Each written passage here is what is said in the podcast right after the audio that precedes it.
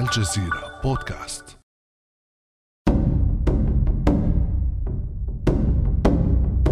الصين دولة كبيرة في شرق آسيا. لا ليست كذلك بالنسبة للصينيين. فبلادهم تتوسط العالم موقعا واسما. الدولة الوسطى هكذا يسمونها وهكذا يرونها.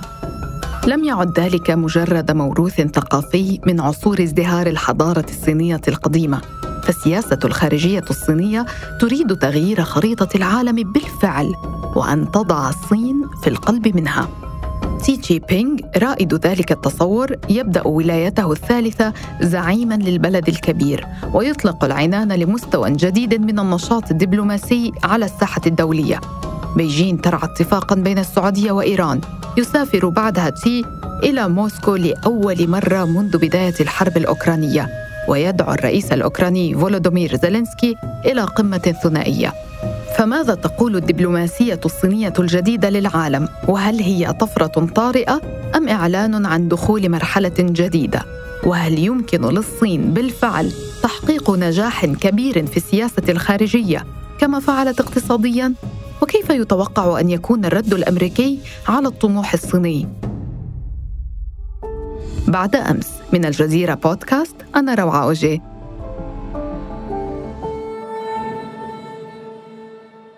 ويسعدني في هذه الحلقة أن أستضيف الأستاذ سامر خير أحمد الكاتب المتخصص في الشؤون الصينية.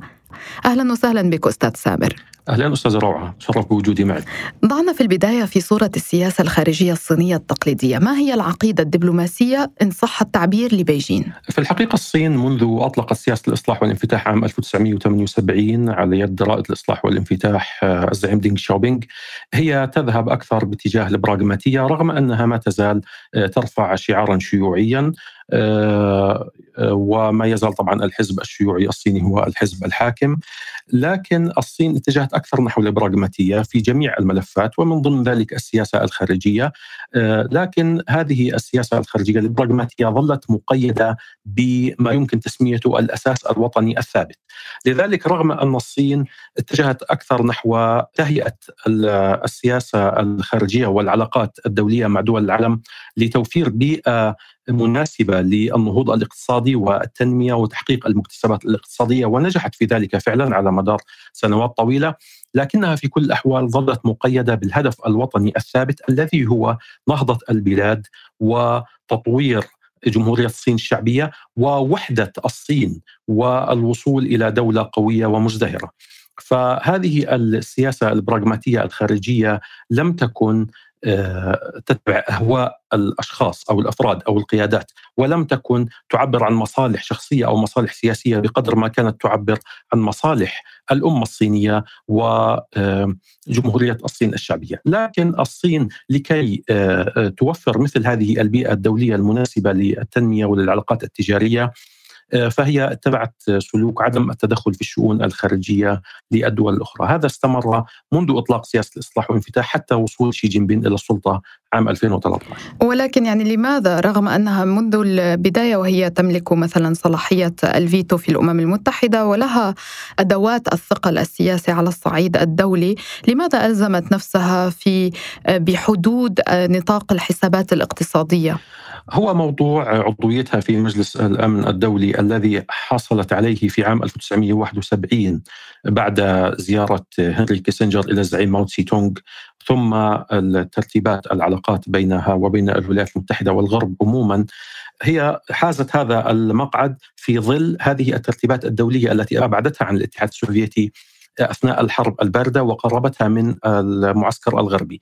اذا كان من الضروري للصين أن تحافظ على علاقات جيدة مع آه، المعسكر الغربي في هذه المرحلة من أجل أن تبدأ بتحقيق مكتسبات تخرج بها اولا من آثار الثورة الثقافية التي أثرت يعني آه، حقيقه على المجتمع الصيني وعلى الأداء السياسي والأداء الاقتصادي للدولة ثم كذلك حتى تبدأ بتحقيق الازدهار والخروج من حالة آه، التخلف التنموي والفقر الحقيقي الذي كان ملحوظا في الصين حتى نهاية السبعينات. إذا هذه أسباب موضوعية. الصين لم تكن عضوا في مجلس الأمن الدولي منذ نهاية الحرب العالمية الثانية لأنه الغرب كان قد منح هذا المقعد لتايوان آه، باعتبارها الحكومة الصينية الشرعية التي فرت من آه، البر الصيني نحو جزيرة تايوان وأسست دولة هناك يعني هي التي حازت على اعتراف آه، الغرب أو ما يسمى المجتمع الدولي. آه، فالصين يعني بدأت بحيازة هذا المقعد في ظروف غير مناسبة لأن تتصرف باعتبارها دولة عظمى أو ذات تأثير على الساحة الدولية. كنت قد تحدثت أنه منذ 78 إلى وصول شي جين بينغ كانت عقيدة الإصلاح والانفتاح، ما الذي غيره شي جين بينغ منذ وصوله؟ شي جين بينغ يمثل المرحلة الثالثة في تاريخ جمهورية الصين الشعبية. المرحلة الأولى هي مرحلة ماو تسي تونغ المرحلة الثانية هي مرحلة دينغ شياوبينغ ثم الزعيمين اللذين تلياه وهما جيانغ زيمين وهو جينتاو وهي مرحلة كانت تركز على التنمية الاقتصادية وعلى إنهاض البلاد وعلى التخلص من الفقر فلذلك آه، كانت هذه المرحلة تحتاج بيئة دولية مناسبة من أجل إقامة علاقات تجارية واقتصادية مع العالم والاستفادة من الأدوات الدولية التي توفرت في مرحلة ما بعد الحرب الباردة. آه، عند وصول شي جين بين إلى السلطة أخذ آه، البلاد نحو أن تصبح دولة مؤثرة دوليا وذات حضور دولي. الصين قبل شي جين بين كانت تركز على الملفات الداخلية. وكي تركز على الملفات الداخلية يجب أن تهتم بإقامة علاقات جيدة مع الجميع وأن تركز على التجارة والاقتصاد. آه، شي جين بين آه، العنوان الرئيسي لمرحلته هو مبادرة الطريق والحزام. وهي تعنى باستعمال هذه النجاحات الاقتصادية من أجل آه، تحقيق نفوذ سياسي في العالم تحقيق مكانة دولية في العالم. إذا الجديد في مرحلة شي جين بين هو الانطلاق نحو العالمية ونحو التأثير على النظام العالمي القائم وتحويله من نظام أحادي القطبية تتزعم الولايات المتحدة إلى نظام متعدد الأقطاب يكون للصين فيه مساهمة تكافئ مساهمة الولايات المتحدة. منذ فوز تشي جي بينغ بولاية ثالثة نهاية العام الماضي يعني هذا الفوز الذي يأتي بعد التعديل الدستوري الذي يمنحه صلاحية البقاء رئيسا مدى الحياة، لاحظنا فعالية غير مسبوقة للدبلوماسية الصينية، ما أبرز الملفات التي تغيرت في الأشهر الماضية؟ أعتقد أنه علينا أن نكون حذرين في التعامل مع هذه المسألة، لأنها لا تعكس تغير في السياسة الخارجية الصينية بقدر ما تعكس استجابة للتحديات الدولية التي آه، باتت تواجهها الصين منذ وصول جو بايدن إلى البيت الأبيض. آه، استراتيجية الأمن القومي الأمريكية جعلت الصين هي الند أو الخصم الرئيسي للصين لأنها آه، تمثل تهديد استراتيجي لشكل النظام العالمي القائم. فكان من ضمن هذه المواجهة بين الطرفين أن الولايات المتحدة تحاول تقديم صورة عن الصين مفادها أنها دولة غير مسؤولة دولة تسبب المشاكل للبشرية ودولة لا يمكن الاعتماد عليها تريد تحقيق مصالحها فقط وهذا لو كان على حساب الأمن العالمي وكان على حساب مصالح جميع دول العالم الأخرى. فالصين الآن ترد من خلال هذا النشاط الدبلوماسي لتقول أنها دولة مسؤولة، دولة صاعدة ومسؤولة عالميا وتحاول نشر السلام العالمي وتوفير الاستقرار العالمي. هذا أيضا انعكس على الخطة الرئيسية لشي جين بين التي هي مبادرة الطريق والحزام مبادرة الطريق والحزام آه، هي طبعا طريقة تقول فيها الصين للعالم أنه تعالوا آه، نعمم فوائد التنمية ونعمم هذه المشاريع الاقتصادية لكي يربح الجميع ويزدهر الجميع آه، خاصة الدول النامية. الولايات المتحدة تقول لا هذه مبادرة الطريق والحزام هي طريقة للسيطرة على العالم ولإغراق الدول النامية بالديون وبالتالي التأثير على السلم العالمي وعلى الأمن العالمي. إذا هذا النشاط الدبلوماسي الصيني حتى الآن لا يمكن أن نعتبره تغير كبير في السياسة الخارجية الصينية. هو لحد الآن آه، طريقة لمواجهة هذه الصورة غير الإيجابية التي آه، تحاول تكريسها الولايات المتحدة وبريطانيا أيضا. الغرب عموما يعني باستثناء دول الاتحاد الأوروبي آه، عن الصين. ويعني ما يمكن أن نسميه حرب الصورة الآن كجزء من يعني حرب باردة بدأت تظهر إلى العلن بين الطرفين. يعني هو سلوك طارئ بعبارة أخرى. إذا أردنا أن نعود خطوة إلى الوراء وننظر إلى الوضع المحيط بالصين الدبلوماسية الأمريكية تركز اليوم على حشد الحلفاء وخلق شراكات جديدة في المحيط الحيوي للصين.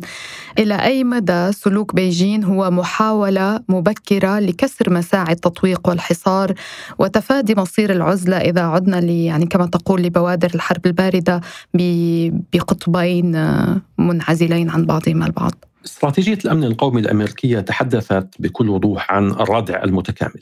هذا الردع المتكامل لسلوك الصين الذي يريد التأثير على شكل النظام العالمي لا يتوقف عند الحصار العسكري الذي بات ظاهرا للعيان في غرب المحيط الهادئ. ولكن أيضا يشمل الأبعاد التجارية والاقتصادية عموما والسياسية بطبيعة الحال وكذلك التكنولوجية. فهذا الردع المتكامل الذي تنفذه الولايات المتحدة آه، باتجاه الصين استدعى من الصين أن تتصرف أيضا بطريقة آه، محاولات متكاملة أيضا للخروج من من هذا الحصار الأمريكي والغربي الذي يستهدف كما تفضلت عزل الصين دوليا وتصويرها باعتبارها دولة خارجة على الإجماع الدولي بعد أن كانت جزء من آه، كل ترتيبات مرحلة ما بعد الحرب الباردة واستفادت الصين طبعا اقتصاديا من هذه الترتيبات بشكل كبير.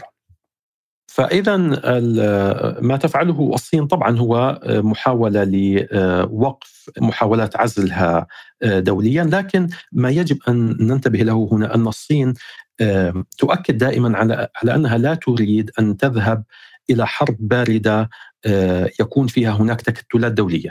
آه، الصين تتحدث دائما عن نبذ فكرة التكتلات الدولية، يعني هي لا تريد أن تستعيد فكرة المعسكر الشرقي في مواجهة المعسكر الغربي، وهي تؤكد دائما أن علاقاتها حتى مع روسيا ومع كوريا الشمالية هي ليست آه، محاولة لتنظيم محور دولي يواجه الغرب، بل هي بالعكس هي تتمتع بعلاقات تجارية متينة مع فرنسا وألمانيا على سبيل المثال، وهذا آه، يعني يفسر أن فرنسا وألمانيا والاتحاد الأوروبي لا يتخذ موقف حاد من الصين حتى الآن، بل هو مثلا رحب بمبادرة السلام التي طرحتها الصين بشأن الحرب الروسية على أوكرانيا. يعني هي دائما تحاول التركيز على أنها لا تصطف إلى ذلك المحور وإنما هي وسطية بين الجميع كما تحاول دائما أن تبرز عبر موقعها الجغرافي، ولكن في المقابل التصعيد في تايوان هل يمكن أن يدفع بالصين نوعا ما نحو الاصطفاف أكثر لمحور روسيا وكوريا؟ أو هذا على الأقل ما تسعى إليه الولايات المتحدة. نعم هو آه، علينا أن نفرق بين تمسك الصين بإعادة التوحيد مع جزيرة تايوان ما تسميه الصين الواحدة وبين آه، أن الصين تريد الآن أن تغزو تايوان وتضمها بالقوة العسكرية كما آه، ذهبت الولايات المتحدة إلى القول منذ العام الماضي. الولايات المتحدة استغلت آه، إنجاز التعبير الحرب الروسية على أوكرانيا لتشبه ما يجري في شرق أوروبا بالنوايا الصينية تجاه جزيرة تايوان. الصين تقول دائما أنه هي تؤكد على مقولة قديمة للزعيم ماو سي تونغ أن التوحيد مع تايوان سيستغرق 100 عام. 100 عام منذ تأسيس جمهورية الصين الشعبية عام 1949 يعني حتى منتصف القرن الحالي. إذا من حيث المبدأ لم يكن هناك حديث آه، من الصين عن ضم تايوان بالقوة العسكرية في هذه المرحلة ولا حديث عن التوحيد الآن. بالمناسبة هي الصين إذا راقبنا كل سلوكها الدولي حتى سلوكها مع آه، تايوان هو يقوم على استعمال الاقتصاد من أجل النجاح السياسي، فهي الصين كانت تسعى إلى آه، ربط الاقتصاد تايوان مع اقتصادها من أجل أن يكون ذلك أداة يوصلها فيما بعد إلى التوحيد مع تايوان. لم تكن تتحدث عن القوة العسكرية. لكن هذه المساعي الأمريكية للمسارعة لوقف طموح الصين باتجاه تغيير شكل النظام العالمي والذي منه طبعا الضغط عليها عسكريا أدى إلى يعني يمكن القول افتعال هذه القضية في شرق آسيا الآن من أجل تبرير الحشد العسكري بالقرب من مناطق النفوذ الصيني التقليدي. طيب سواء بدأت الصين بتفعيل مركزيتها في الملفات الدولية الآن أو بعد حين، ما هي شروط نجاح ذلك؟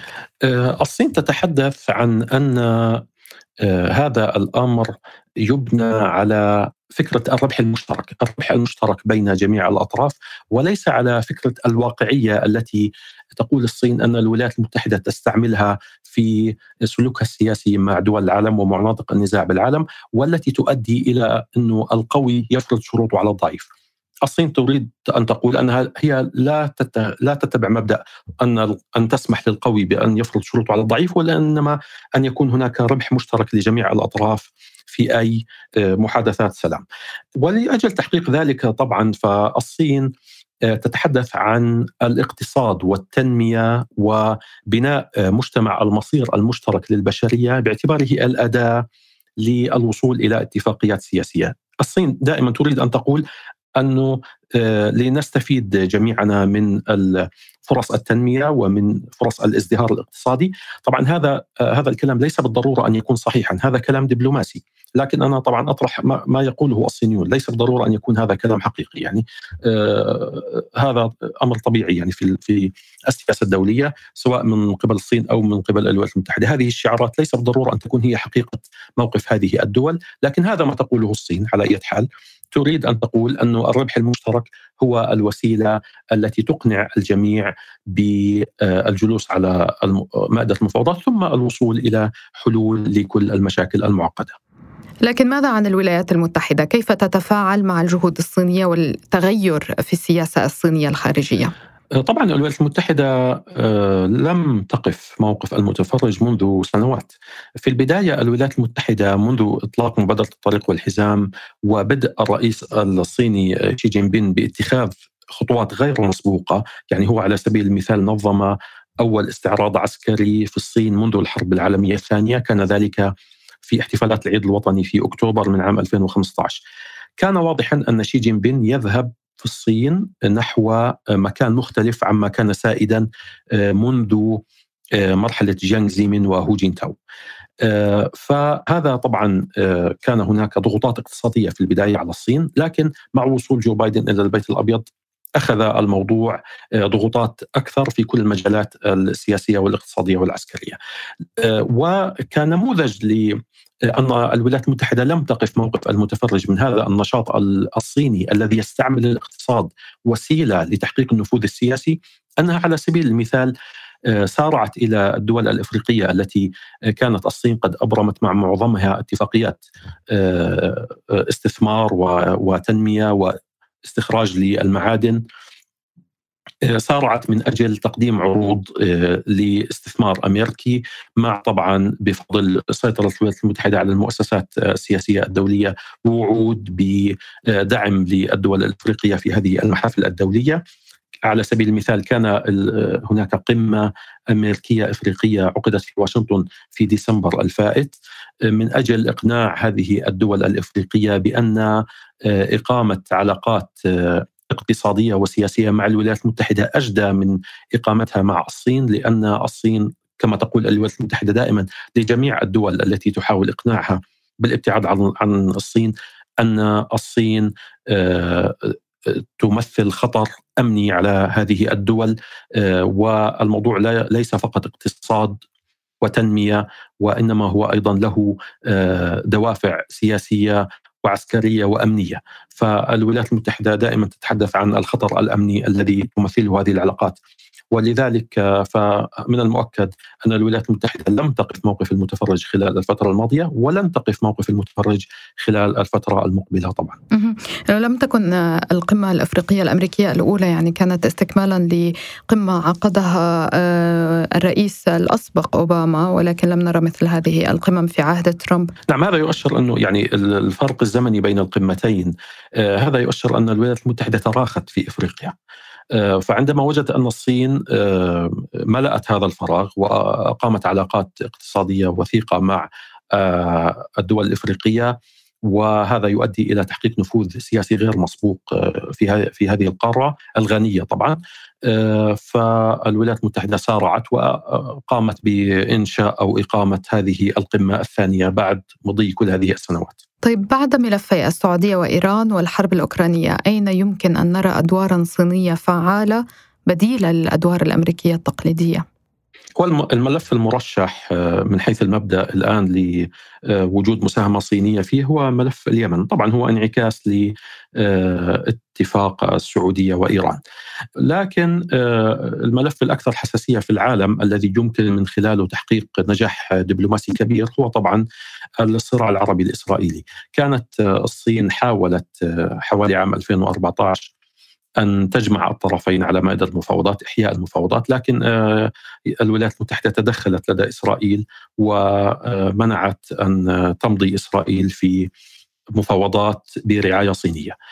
آه، لكن حتى يعني يكون دقيقا آه، أن نقول انه الصين يمكن أن تساهم وتحقق نجاحات دبلوماسية المسألة الأساسية هي أن تكون هذه المبادرات الصينية هي مبادرات سلام حقيقية من أجل تحقيق أدوار في العالم.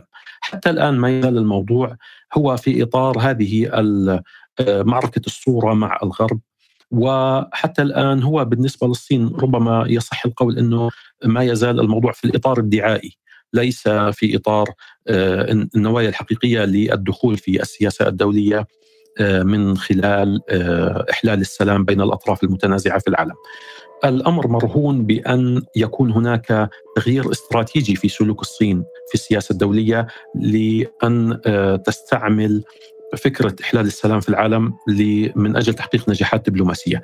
النجاحات الدبلوماسية الصينية حتى الآن ما تزال محصورة في موضوع التنمية الاقتصادية والمساهمة في الاستثمارات والبنى التحتية وهذا المجال الاقتصادي بشكل عام.